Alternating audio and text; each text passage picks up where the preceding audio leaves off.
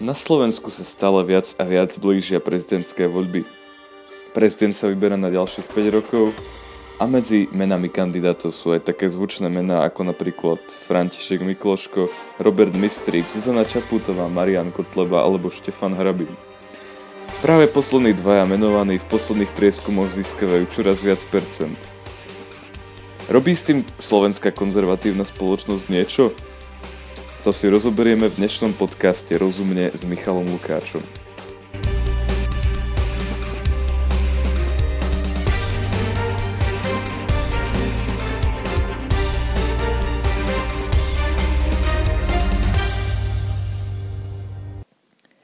Ešte predtým, ako sa vrhneme na súčasnú tému, by som vám chcel predstaviť, čo práve teraz počúvate.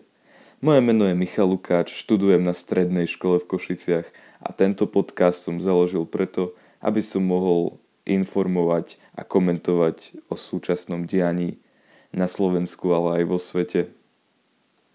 Fungoval som donedávna na platforme YouTube, ale prišlo mi, že podcasty bude jednoduchšie tvoriť, čiže ich budem môcť vydávať častejšie a to bude asi lepšie pre všetkých. Na úplný začiatok našej dnešnej témy si musíme povedať, aké právomoci prezident na Slovensku má. Teda pokiaľ sa vás niekto opýta, prečo by som vlastne mal voliť prezidenta, veď on v podstate nič nerobí, tak mu môžete odpovedať, že prezident napríklad reprezentuje štát. To znamená, že pokiaľ je niekde nejaké stretnutie medzinárodných politikov, e, stretnutie Európskej únie a podobne, tam prezident tam príde a pokiaľ je dostatočne reprezentatívny, tak vytvorí dobrý obraz o Slovensku. Oh, nechceme skončiť ako Čechy, práve preto je veľmi dôležité, koho si zvolíme v týchto voľbách. A tým, že vlastne nás reprezentuje, tak medzi reprezentáciu sa ráta aj napríklad podpisovanie vojen alebo vojnového stavu, prípadne prímeria na základe nejakých rozhodnutí Národnej rady. Čiže aj toto je celkom dôležitá funkcia, ale dúfame, že Slovensko sa až do takého štádia nedostane. Prezident tiež môže otvoriť diskusiu na nejakú tému, napríklad správami o stave republiky, pokiaľ tam napríklad informuje o nejakých problémoch, ktorými prechádzala slovenská vláda v uplynulom období tak tým môže značne utvoriť názor verejnosti a veci sa môžu zlepšiť k lepšiemu. Prezident taktiež podpisuje ústavné zákony, všeobecne zákony, ktoré navrhne parlament, ktoré navrhne vláda. Prezident vymenúva ústavných sudcov, veľvyslancov a rektorov vysokých škôl, čo sú všetko veľmi dôležité funkcie, keďže sudcovia sú v podstate obrazom justície nášho štátu, veľvyslanci sú obrazom reprezentácie nášho štátu a rektory sú v podstate budúcnosťou Slovenska, keďže vychovávajú ľudí, ktorí budú formovať Slovensko v budúcich desaťročiach. Prezident môže podávať prezidentské amnestie, môže, neviem konkrétne v akom rozmedzi to je, ale môže oslobozovať väzňov, pokiaľ má pocit, že boli uväznení neprávom. Napríklad takou medializovanou kauzou bolo, keď Miloš Zeman prepustil istého sériového vraha z väzenia.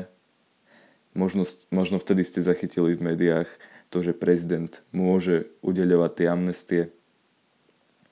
No, toto boli právomoci prezidenta a teraz sa pozrieme na to, ako zúfalo to so Slovenskom vyzerá tieto voľby.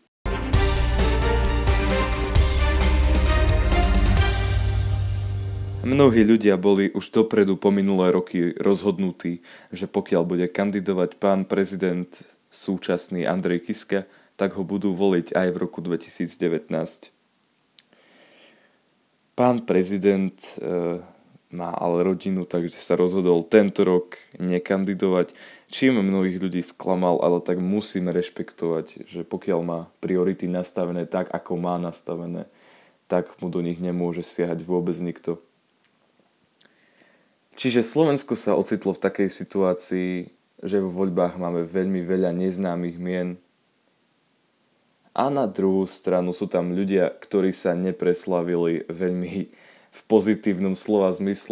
Napríklad taký novinár Martin Daňo, ktorého meno ste mohli v médiách zachytiť potom, ako v Košiciach porušoval rokovací poriadok a preskakoval lavice, na čo ho museli SBS-kari spacifikovať.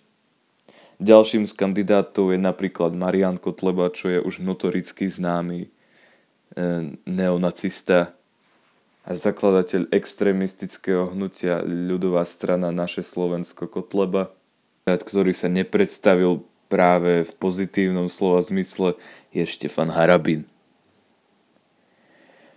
V roku 2008 mal takú prvú väčšiu kauzu a to bol prepis telefonického hovoru e, z roku 1994 medzi ním a nejakým narkobaronom Bakim Sadikim.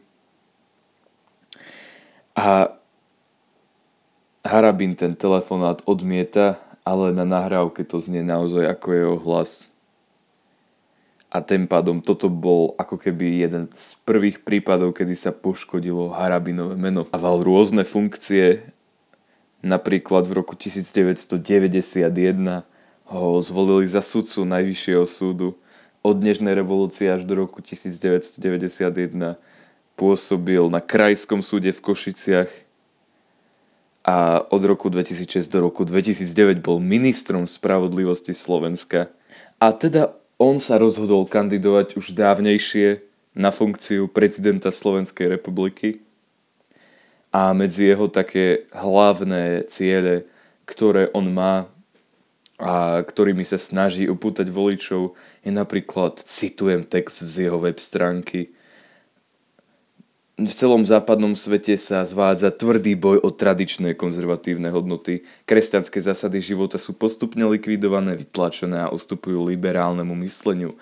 Morálny rozklad prebieha na všetkých úrovniach. Na druhej strane sme svedkami prebiehajúcej islamizácie Európy. Eh, pán Harabín v týchto slovách vypichol naozaj pár zásadných problémov, ktoré eh, trápia súčasné obyvateľstvo Slovenska a tým pádom, pokiaľ ich použil, tak mohol upútať e, práve tú voličskú skupinu, e, ktorá, ktorú napríklad trápi téma islamizácie Európy. E, čiže môžeme priamo povedať, že oslovuje priamo konzervatívne zmýšľajúcich ľudí. No a tu je ten problém. Konzervatívni zmýšľajúci ľudia na Slovensku. Vnímam to tak, že zaspali dobu Sice ja patrím medzi nich, ale musím to tak kriticky povedať, že sme naozaj zaspali dobu. Eh, spoliehame sa na to, konzervatívne strany sa spoliehajú na to, že ich ľudia poznajú, že ich budú voliť aj v ďalších voľbách. Ich kampanie v podstate stále o tom istom, tradičné hodnoty podobne nesnažia sa nejak upútať nových voličov na to, že deti ich voličov budú tiež voliť ich stranu. E, teraz som hovoril o konkrétnom hnutí KDH, pretože mi príde, že splňa zo všetkých negatív, ktoré som teraz vymenoval. Možno nové vedenie strany dodá strane e, stratený dých, a, ale to sa ukáže až v parlamentných voľbách 2020. E, poďme riešiť súčasné voľby. No a potom sa čudujeme, že Harabin je štvrtý v prieskumu.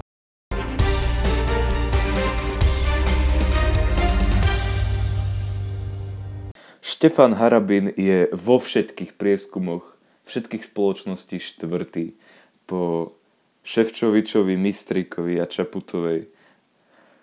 Jeho voličské percentá sa pohybujú niekde od 11% do 13%, a podľa mňa má reálnu šancu dostať sa do druhého kola, pokiaľ sa Mistrik s Šaputovou neprestanú prieť.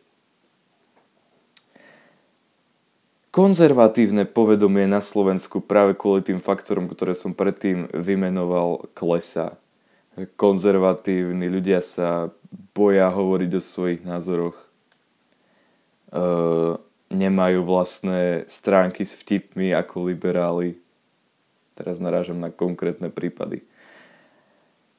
A všeobecne mi príde, že konzervatívci sú až priveľmi konzervatívni vo svojich kampaniach a tým pádom ľudia, ktorí majú nejaké konzervatívne myšlienky, napríklad ich počuli v kostole, pretože vo väčšine prípadov konzervatívny názor ľudí utvára náboženstvo, tak si neuvedomujú, že existuje aj iný konzervativizmus, ako napríklad pán Harabin, ktorý sa skrýva za tie kresťanské hodnoty. A bolí ma to povedať, ale podľa mňa veľmi veľkú časť hlasov pre pána Harabina budú tvoriť veriace ľudia, ktorí ho budú voliť v dobrej viere, že bude ochraňovať tradičné kresťanské hodnoty a nebudú pritom brať na vedomie, že pán Harabín má za sebou drogovú kauzu, písal pre mnohé konšpiračné médiá, napríklad pre Zemavek, že má veľmi zvláštny charakter ten človek, že nevie vystupovať v rozhovoroch a podobne. V podstate mu stačí, keď si dá masku ochrancu tradičnej rodiny a kostolné babky mu to zjedia aj s naviakom. Drahí konzervatívni priatelia, nehambíme sa za svoje politické presvedčenie, pokúsme sa ho nejak dať najavo, rozprávajme o tom s našimi kamarátmi a priateľmi, kolegami, rodinou. Pretože pokiaľ sa konzervatívne povedomie na Slovensku nezmení, tak hlasy veľkej časti konzervativistov na Slovensku pôjdu ľuďom ako pán Harabin. Pre dnešok je to všetko, lúči sa s vami Michal Lukáč, počúvali ste nový podcast Rozumne.